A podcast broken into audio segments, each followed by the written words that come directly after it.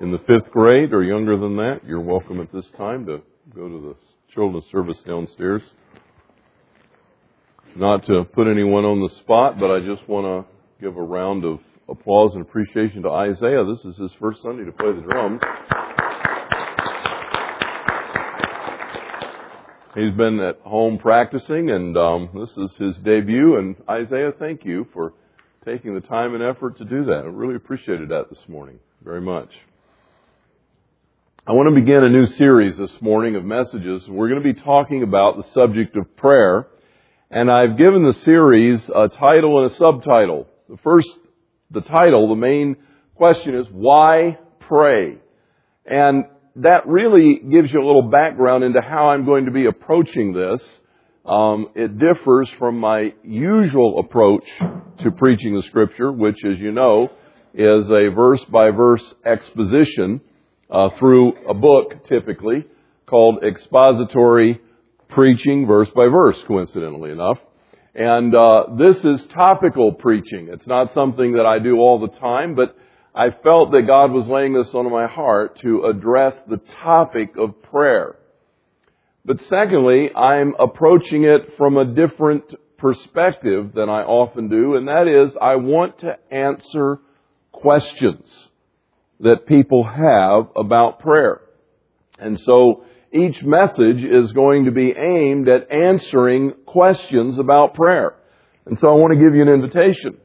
I've kind of done an, an, unofficial survey and I've also put down on paper the questions I've heard over the years.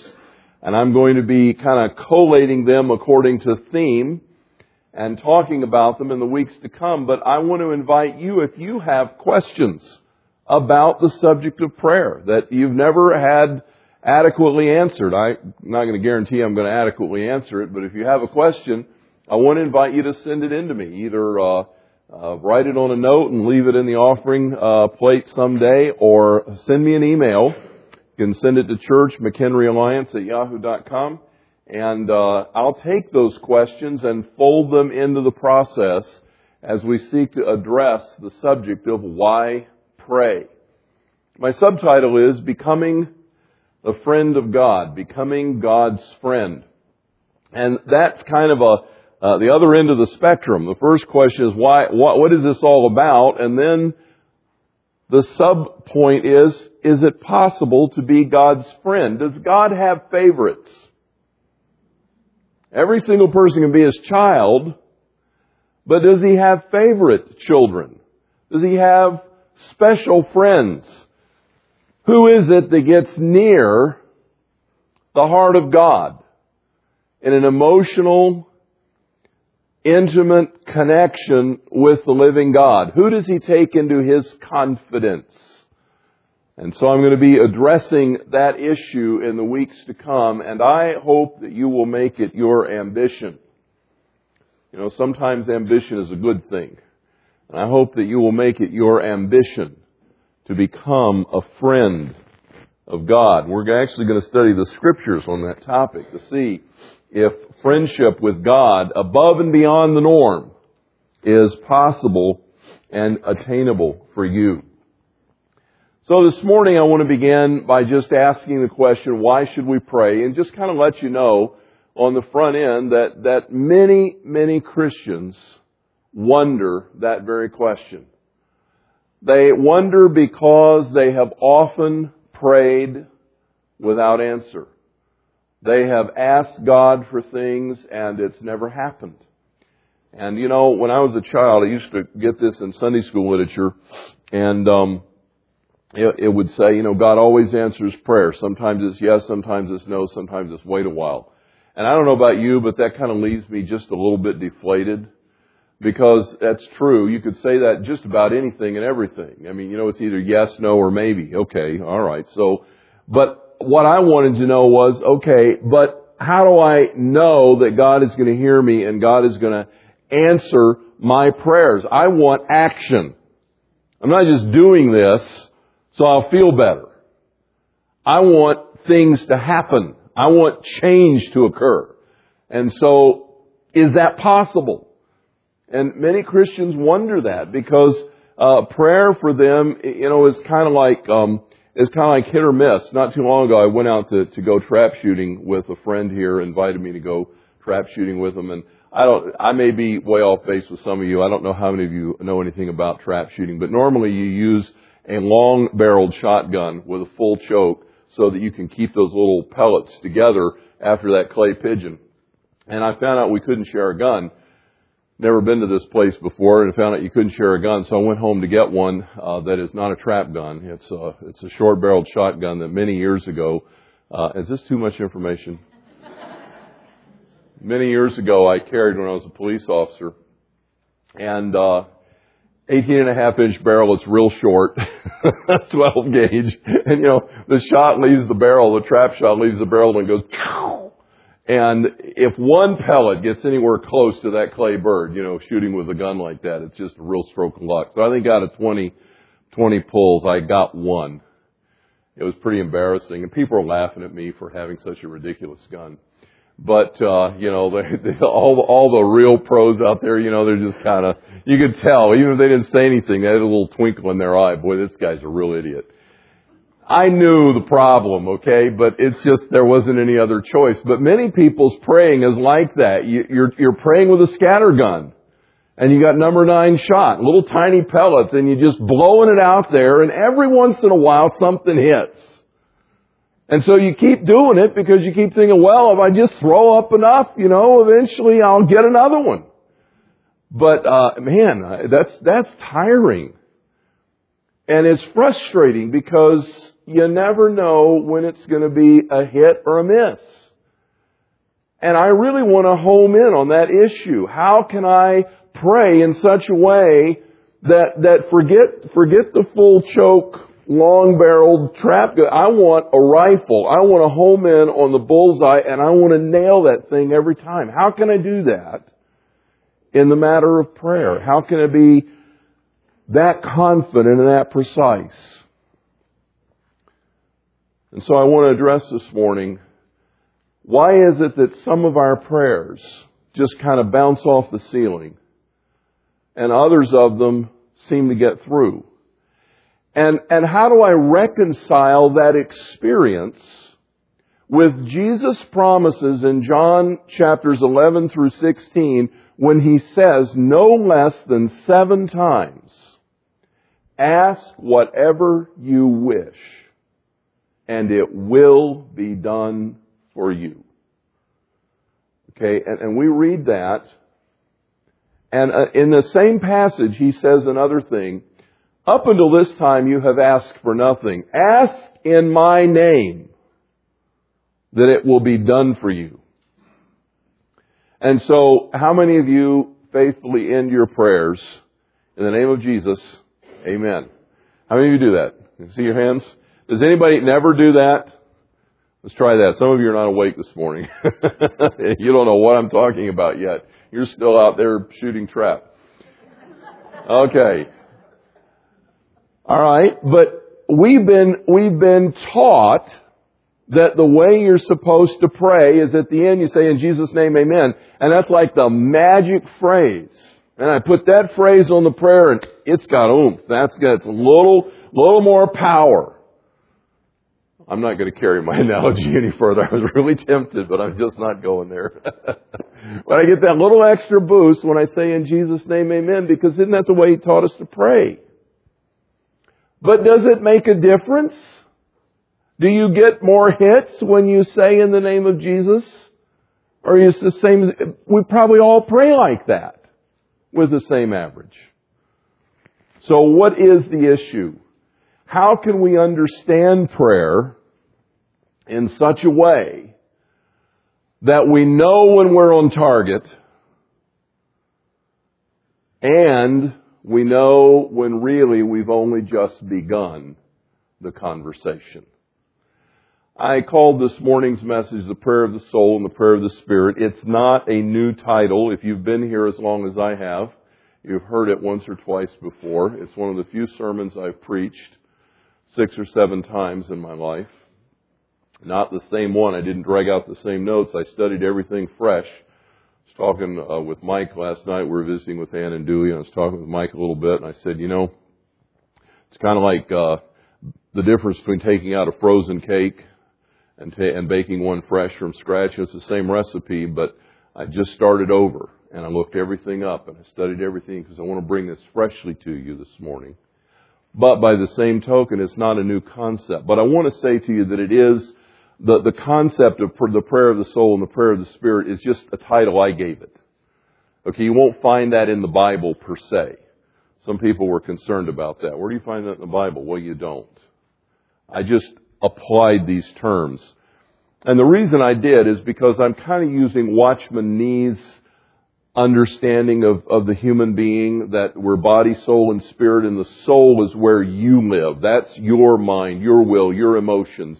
That's the core of your personality. And then we also have a place inside of us that is responsive to God. It's our human spirit. And when we're born again, it's that spirit that comes to life. And God's spirit comes in and lives there and resides in us, spiritually speaking, in the realm of the spirit.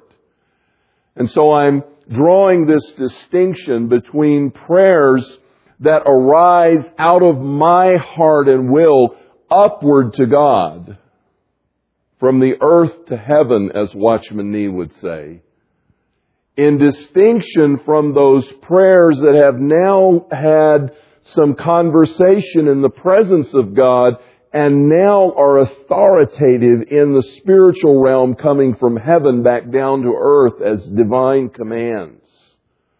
Because in spending that time with God in communion with Him, I have come to recognize His purpose.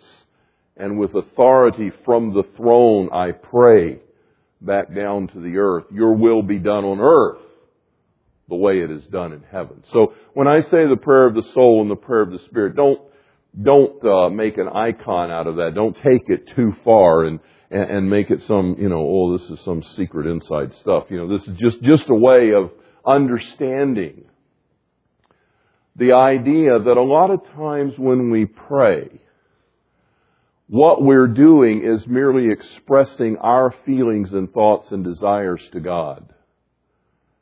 But I submit to you this morning that that's only the beginning of the process.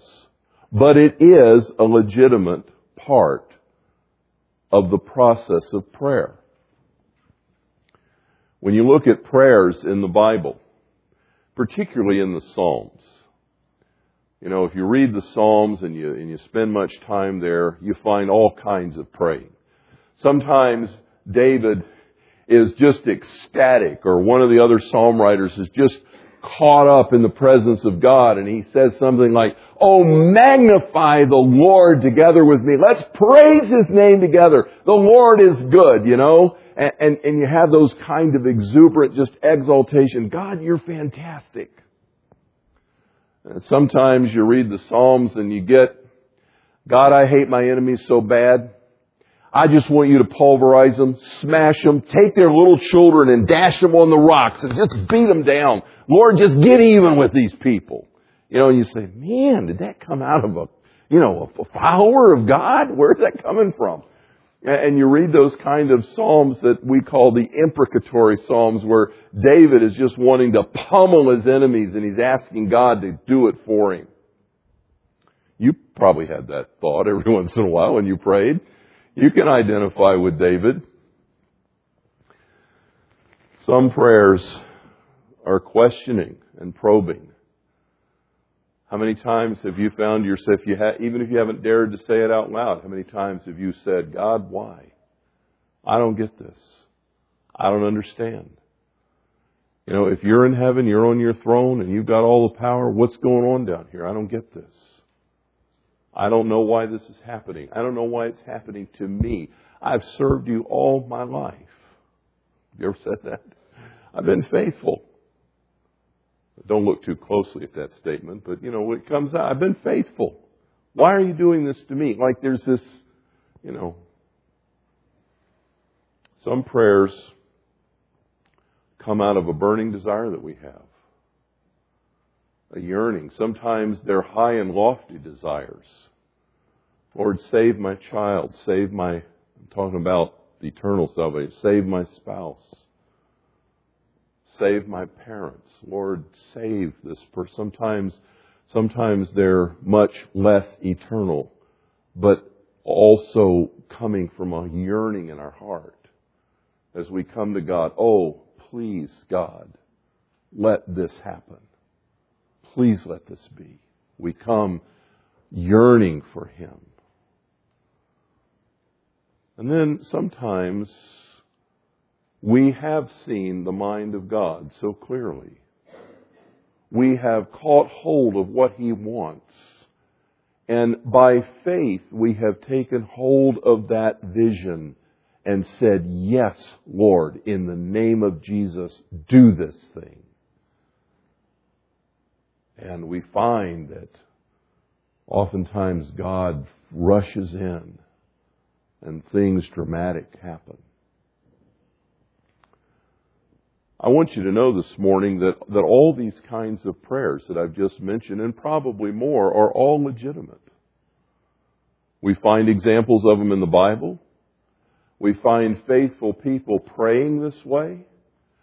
In fact, God always invites us to come to Him. Jesus said in Luke 18 verse 1, He said, men ought always to pray and not to faint. So when should you pray? Whenever you feel faint. No. All the time. There is nothing that is off limits for God in terms of communicating with Him. He invites us to come. It's like His lap is open and His arms are stretched out and He says, come tell me what's on your heart. In fact, Peter gives us this imagery so clearly when he says in 1 Peter 5 7, cast all your anxiety upon him. Why? Because he cares for you. He cares for you. Jesus said to his disciples, Matthew records it in the 11th chapter of his gospel, Come unto me, Jesus is saying, all you that are laboring and burdened down, Take my yoke upon you and learn of me. For I am meek and lowly in heart, and there you will find rest for your soul. We don't live in that farming kind of agrarian economy like they did, and that illustration may be just slightly lost on us, but they knew that when you wanted to train a young oxen that was not a young ox that was not uh, mature and hadn't plowed or done work before, that you paired that young kind of a headstrong ox with a more mature, strong, experienced ox that knew how to plow and knew how to follow the commands of the master. And you put them in the yoke together because the strong one would carry the load and carry the burden and guide and, and eventually the young one would catch on. And what Jesus was saying to his disciples was, come under my yoke. It's a double yoke. Come under beside me. I will carry the load. I will show you how this is done. And you can rest there. I'll bear your burden. You can rest there. And if you ever hit a spot in life, you say, I don't know how to do this, Lord. I've never been this way before. He says, Come to me and take my yoke and learn from me. Walk beside me. I'll carry the load and show you how it's done. Isn't that a beautiful image? God invites us to come. Paul says in the letter to the Philippians, don't be anxious. Don't, don't be fretting and worried about all kinds of things. Be anxious for nothing, but in everything. With prayers and yearnings and supplication crying out, come and let God know what your desires are. And this he promises. He does not say in that verse, God will give you everything you ask for. What he says is, and and you will have the peace of God, which goes beyond comprehension. You won't be able to explain it, but you'll have a peace from God that is beyond comprehension. And it will rule in your heart and in your mind. And where do you worry? Up here with all the thoughts that you just, that just whirring around and here where you are, are anxious and, and you're nervous and you're tense. And Paul says, don't live in that state. Come to God with everything and cast it on Him. And He will give you the peace of God, which goes beyond comprehension, to guard your heart and mind in Christ Jesus. How, how much more could we be convinced that it is legitimate to come to God with every concern and burden and, and issue that we have and lay it out in front of Him and say, God, this is what's on my mind. And I want to give you the example of our own Lord Jesus Christ who modeled this for us. Did you know there's only one prayer that I can think of in all the scripture that Jesus did not have answered the way he wanted it? And it's also the only time that I recall that he ever prayed, if it be your will. And it was when he was in the garden this very night after, we're going to talk about in a few moments, this, this lengthy conversation in the, in the Gospel of John. And at the end of his prayer for his disciples, he went out to the garden to pray until the time of his arrest. And he knew what was imminently upon him. And as he knelt there in the garden, the scripture says the, the tension in his life was so strong that as he was perspiring, blood was commingling with his sweat and he sweat drops of blood. You know, physiologists have looked at that passage and said this is like the extreme of anxiety and stress when the capillaries rupture in, in, the, in the body because of tension and it mingles out and looks like blood sweating out the glands. And in the midst of that, Jesus said, Oh, Father, if there is any way, if it be thy will, let this cup pass from me. Is there any other way? Uh, he was crying from his heart because of the anticipation of, of the separation and all that was going to go on as he bore the sin of the world. And yet he ended that prayer three times. Nevertheless, not my will, but yours be done. Clearly indicating that he had a desire in his humanity to avoid that inevitable necessity of redeeming us. If there was another way to do it. But there wasn't any other way. And he willingly submitted himself.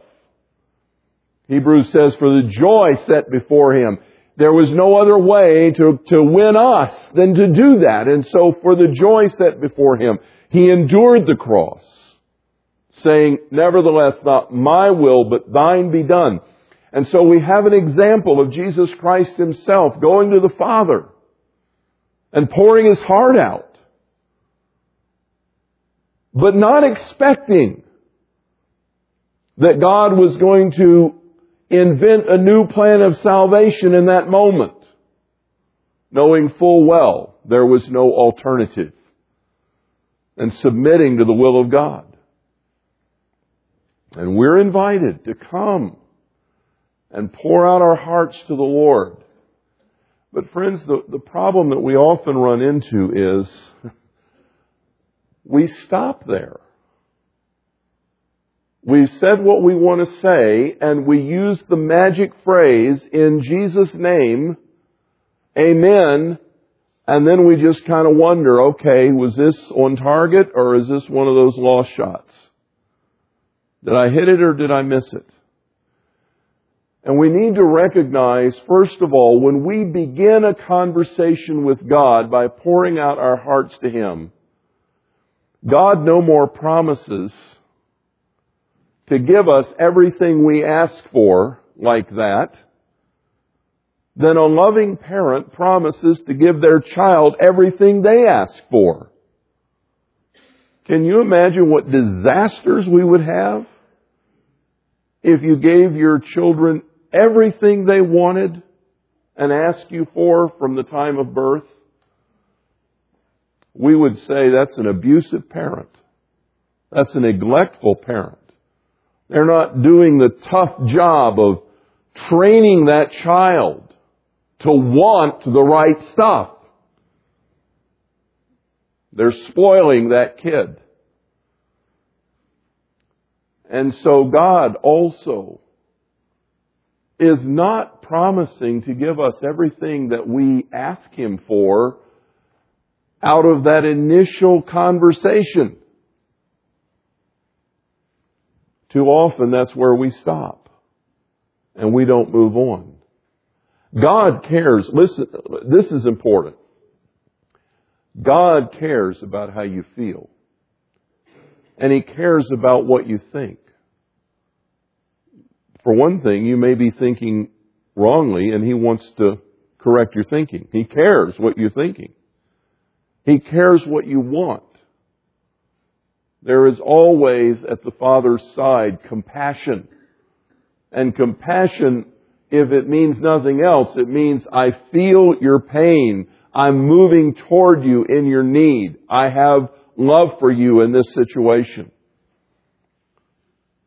But God graciously does not give us everything we want, but invites us. Okay, now that you've come to me, you've crawled up in my lap, you have told me what's on your heart. Don't run away. Just sit here for a moment. Let's talk about it. Let's have a conversation. And so many times we end before the real prayer has begun. I call that initial process the prayer of the soul. And I don't mean to make it hard and fast or ironclad or think, okay, this is a soulish prayer. Oh, this is a spiritual prayer. I, I, I don't want you to go out of here doing that. I just want you to recognize that oftentimes, and not all the time, sometimes we begin in the Spirit, but oftentimes we come to God initially out of our emotions and feelings and thoughts, and we start a conversation as we pour our hearts out. But Jesus invites us into the prayer room, which is actually the Holy of Holies, for another kind of purpose that takes us a step further. Jesus, in that last night with his disciples, began to tell them things that he had not told them before.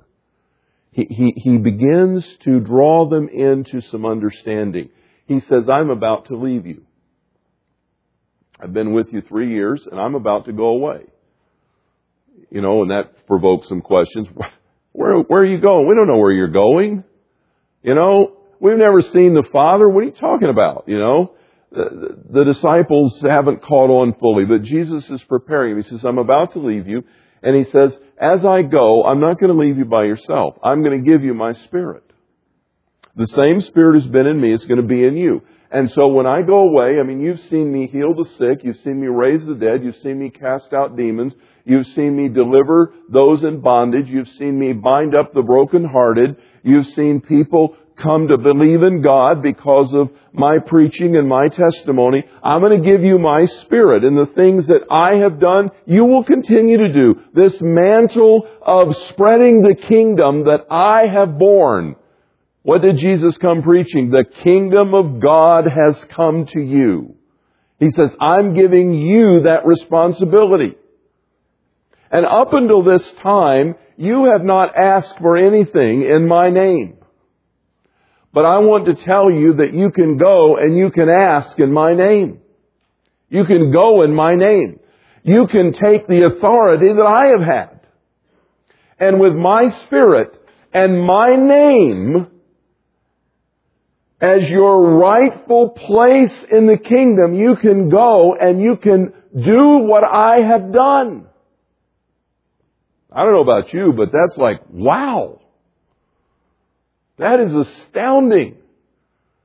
I'm saying that this morning. We're sitting here in this room, March 8th, I think, 7th, 8th, whatever it is, 2009, and I'm telling you something earth shaking.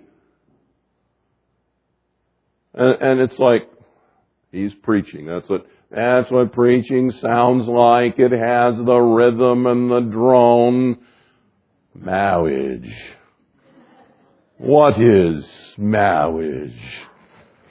That's the parson. I can hear Brian doing that. I, I can never do it like he does it just like in the movie. Did you hear what I said? Jesus said, you can do what I have done. When's the last time you saw anybody do what Jesus did? Wow.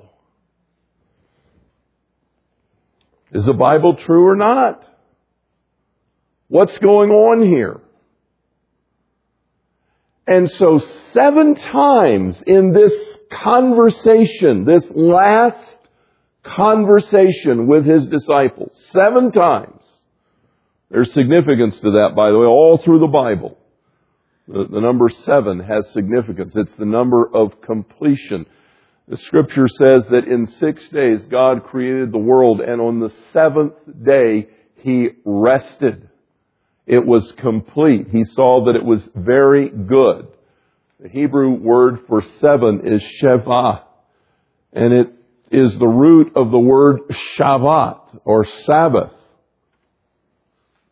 It is the number of completion. You can rest here.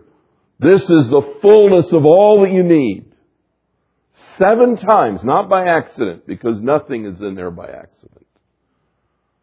Seven times Jesus said, whatever you ask of God, He will do for you. If you have a study guide, they're all printed right here, and I highlighted in yellow all seven of them. Whatever you ask of God, He will do for you. You say, okay, what am I missing? I'm back to this scattergun. I don't have a rifle, and I'm not hitting bullseyes. So what am I missing? What you're missing is right in the middle of those seven, this little verse, verse 7 of chapter 15, where the prerequisites are mentioned. And remember that all seven of these statements were made in one conversation. You see, a, a text without a context is a pretext. That's another way of saying presumption. Jesus does not say in seven different places, oh, ask whatever you want and, and, the Father will do it. In the context of this message, I'm going away, I'm placing the mantle of kingdom proclamation on you. You go do what I've done in my name. And when you go, up until this time you've asked for nothing, but you go in my name and ask the Father and He will do it for you. Right in the middle of that, He says, if you abide in me and my words abide in you, ask whatever you wish. Why pray? Why pray? You know, in the front of your bulletin today, there's a couple of things printed that actually are in the uh, Pray for the City, Seek God for the City in the booklets that we have in the foyer. And there is the concept of the watchman on the wall. Those who are, again, in ancient times, the cities were walled because they were safer when they had walls around them. Enemies could not readily infiltrate the city. And in, if you lived in an environment that was inherently risky, you had watchmen who agreed to take guard duty throughout the night. And they watched from the, the walls. You know, north and east and south and west. They were the watchers. And if an enemy approached, they sounded the alarm. And God uses that imagery that they were accustomed to as a metaphor for prayer. He says, I'm looking for watchers on the wall who will be alert, be vigilant, be ready to sound the alarm and go to prayer. But in another passage in the Old Testament, God says this of His people. He said, I sought for a man who would stand in the gap.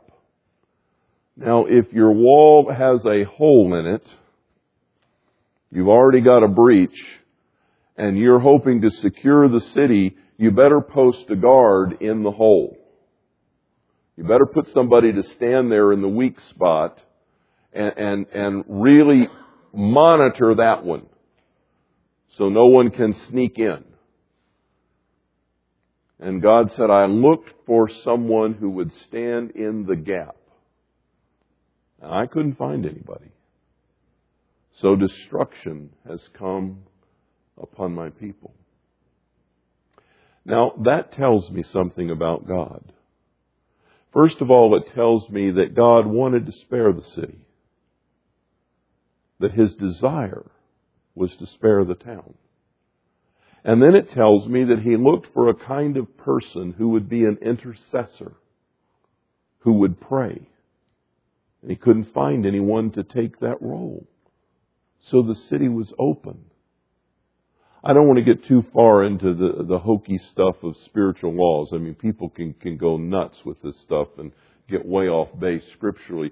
But there are certain things that are true in the spiritual realm. And one of them is, is we have an enemy and there is a warfare going on. And the battles are won and lost in the heavenly realm. And the, and the people who fight are the prayer warriors who are willing to take up the cause and stand in the gap and be those intercessors who apprehend the mind of God and who pray for it, which brings his power to bear in deliverance and in victory.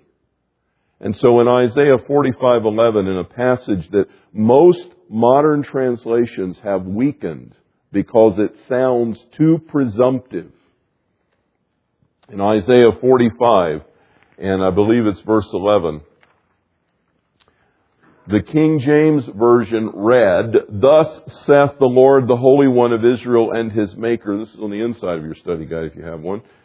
And his Maker, Ask me of things to come concerning my sons, and concerning the work of my hands, command ye me.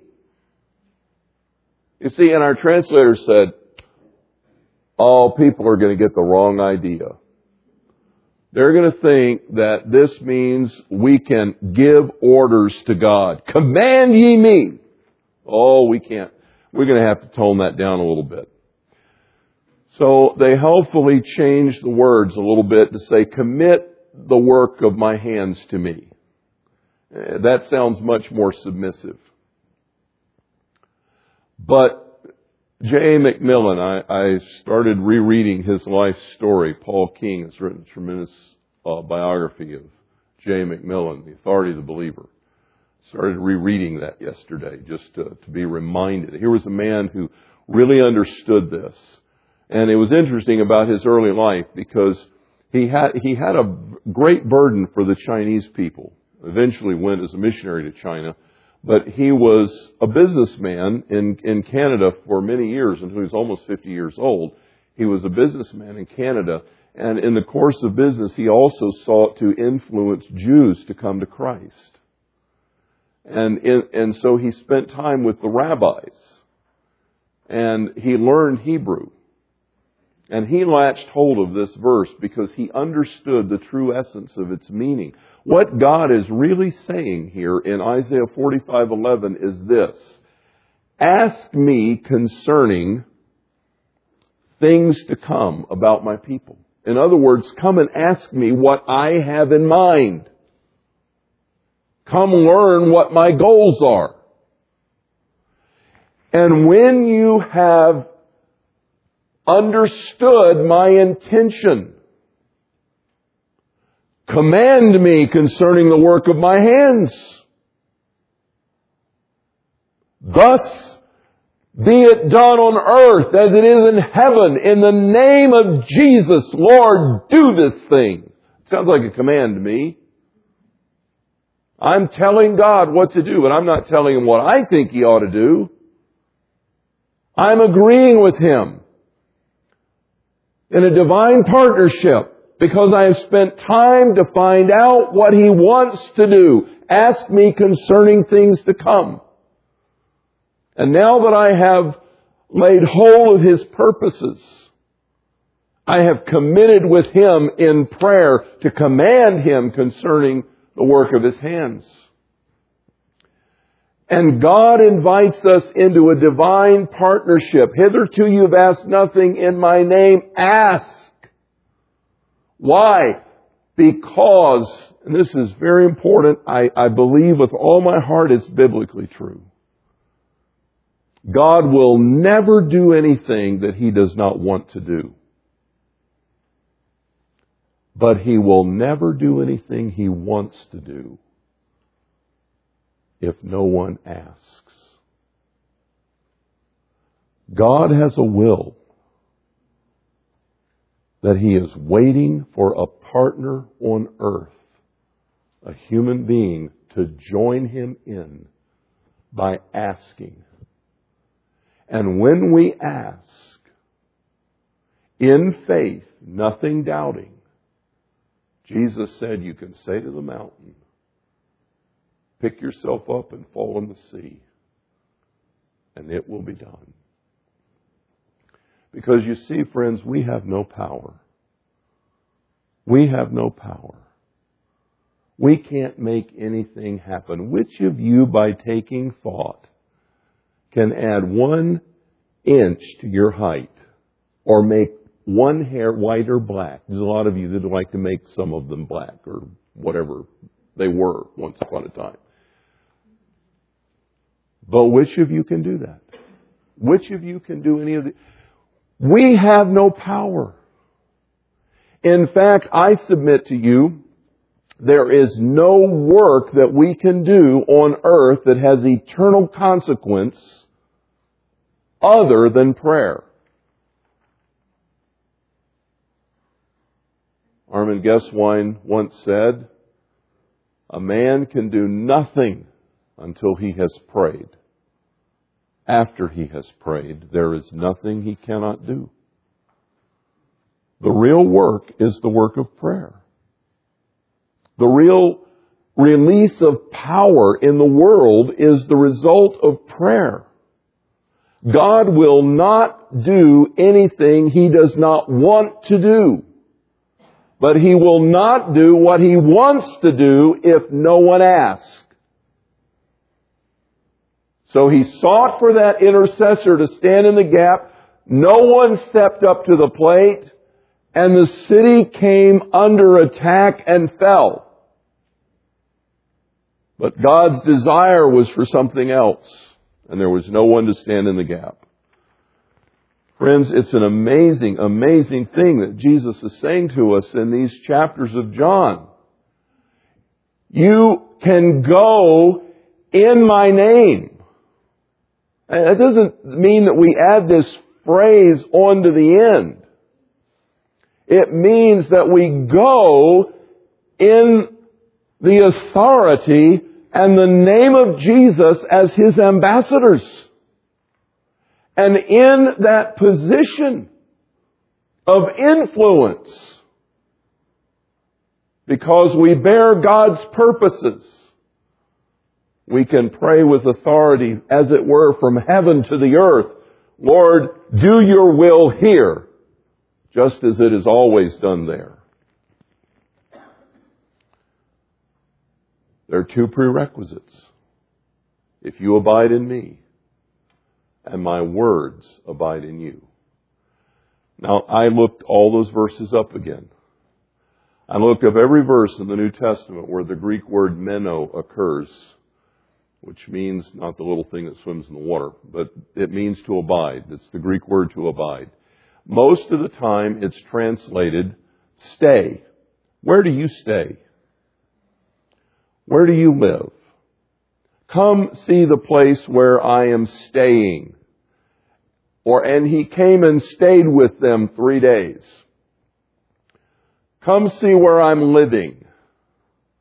In other words, Jesus is saying, if you stay with me, you want, you want to have the rifle on the target every time, come live with me. Abide with me. That means throughout the day, I'm operating from the center of His being. I see this world the way He sees it. I have His perspective. I have His mind. We have the mind of Christ. It's available to us, Paul says.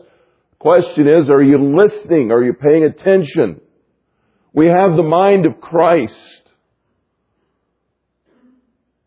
And we have the capacity to live in Jesus in the sense that we abide with Him, we stay with Him, we absorb His mind, His thoughts, His burdens, His concerns. There was a song many years ago that I used to sing. I loved it. Let me see this world through your eyes, dear Lord.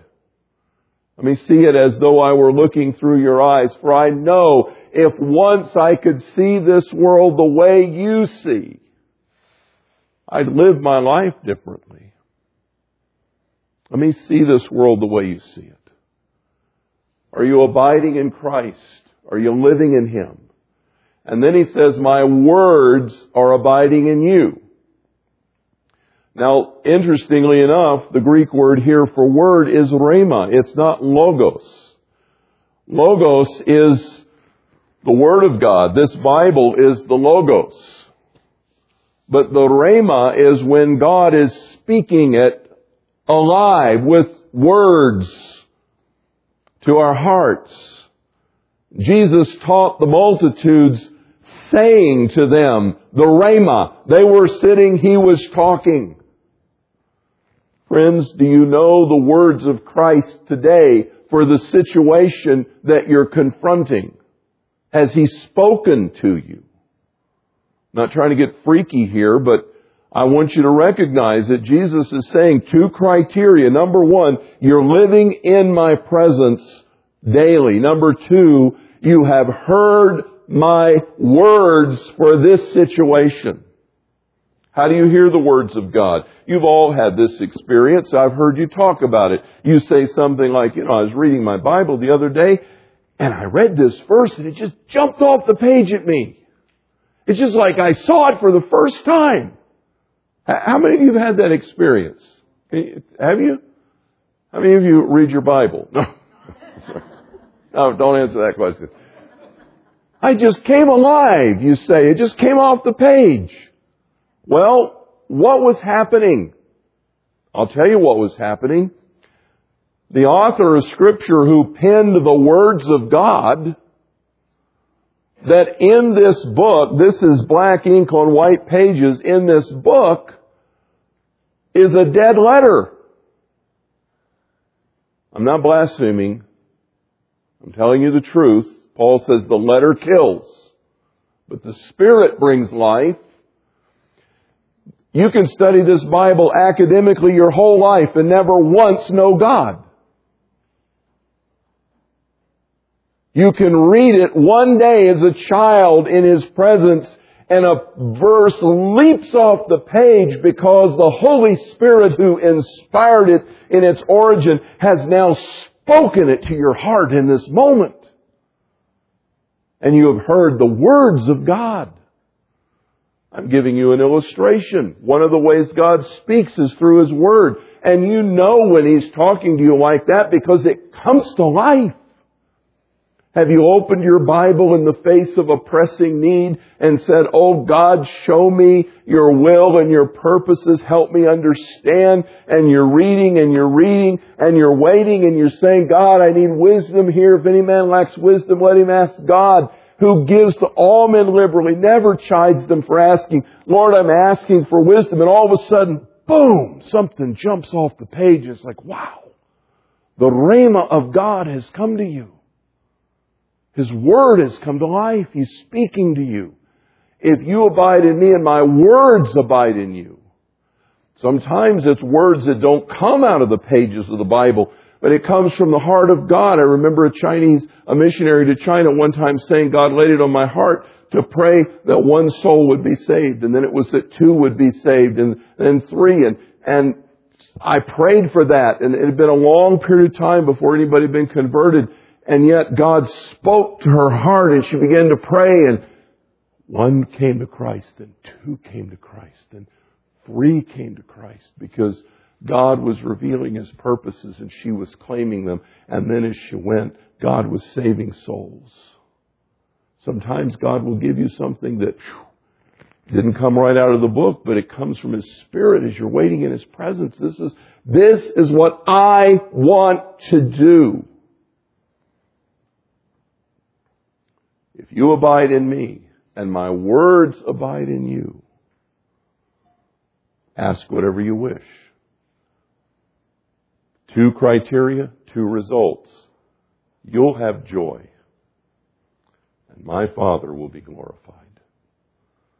You'll have joy, and my Father will be glorified.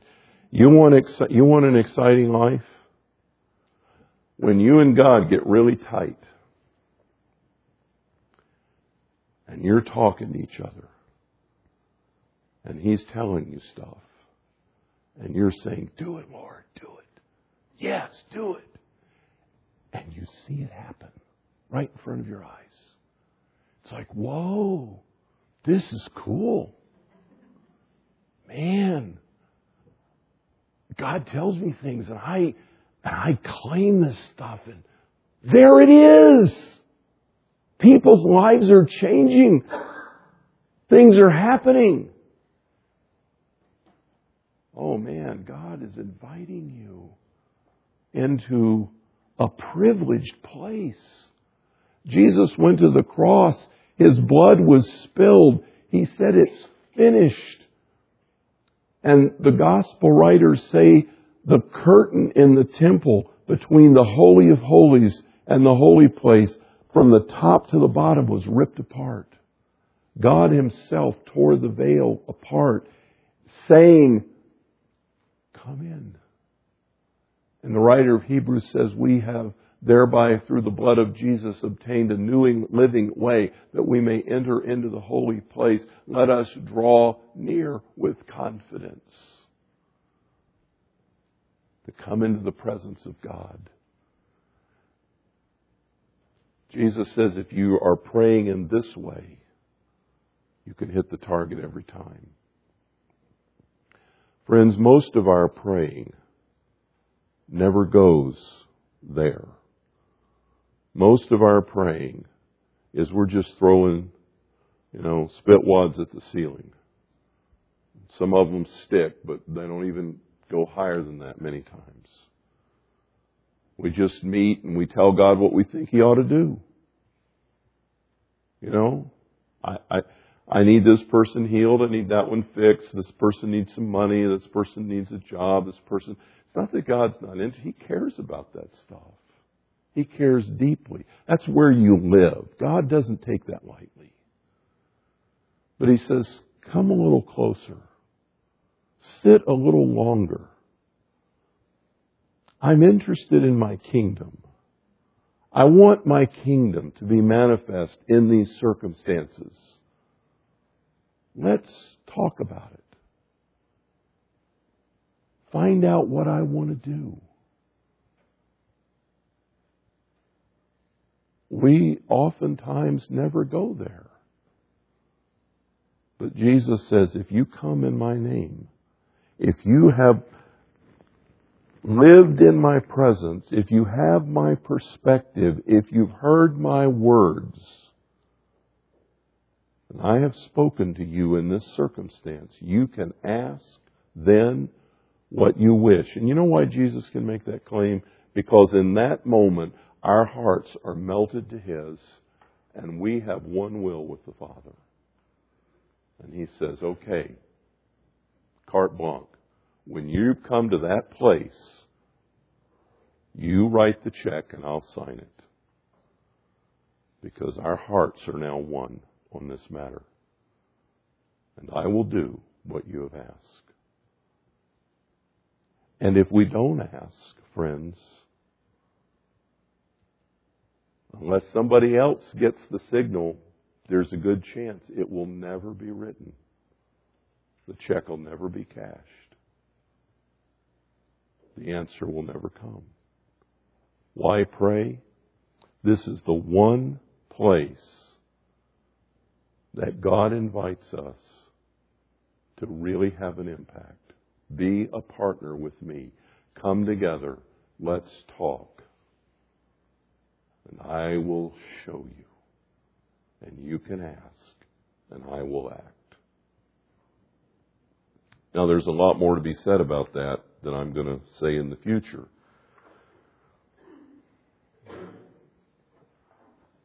About motivation and God's heart and becoming the friend of God. But I want you to know this morning prayer is a great privilege. It's a wonderful opportunity.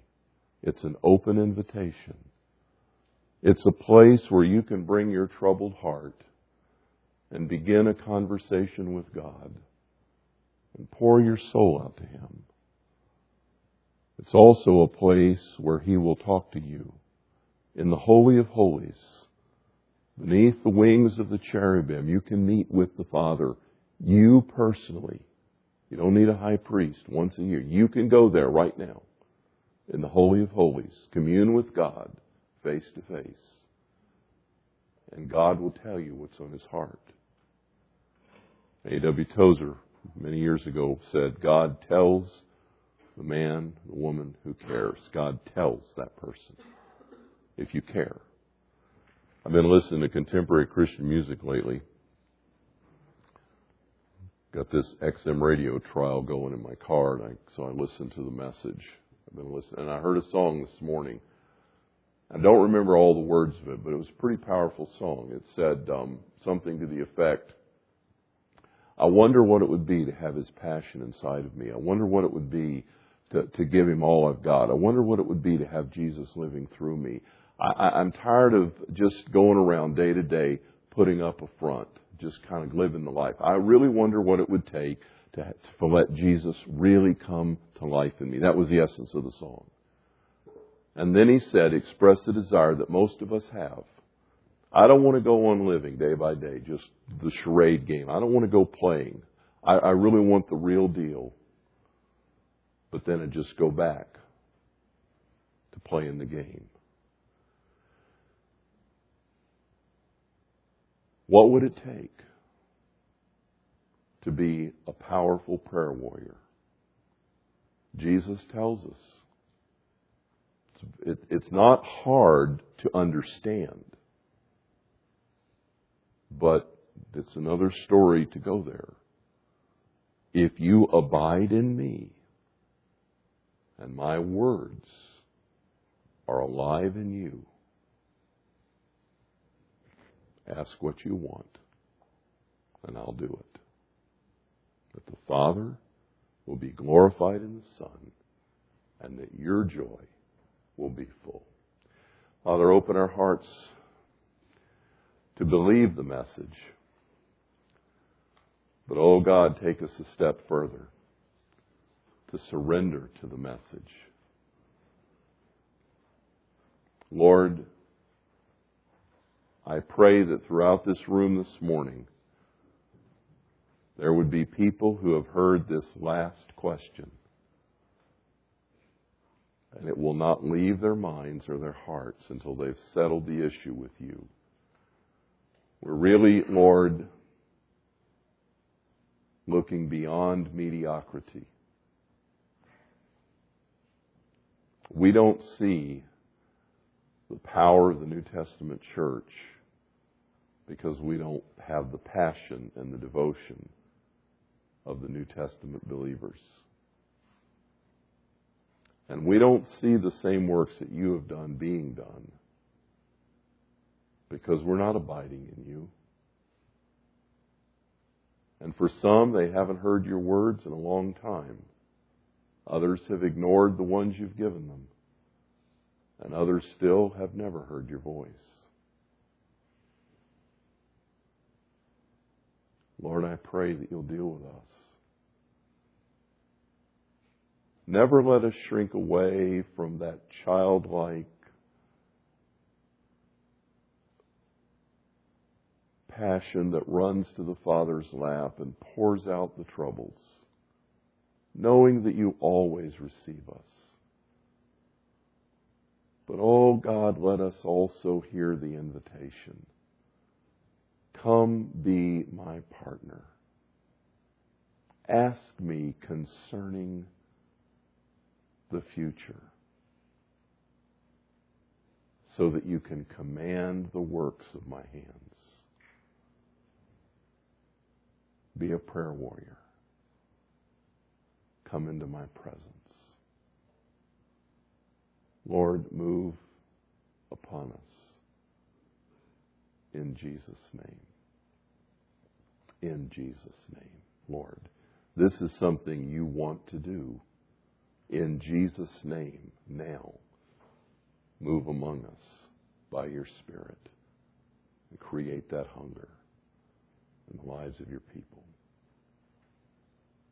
So be it.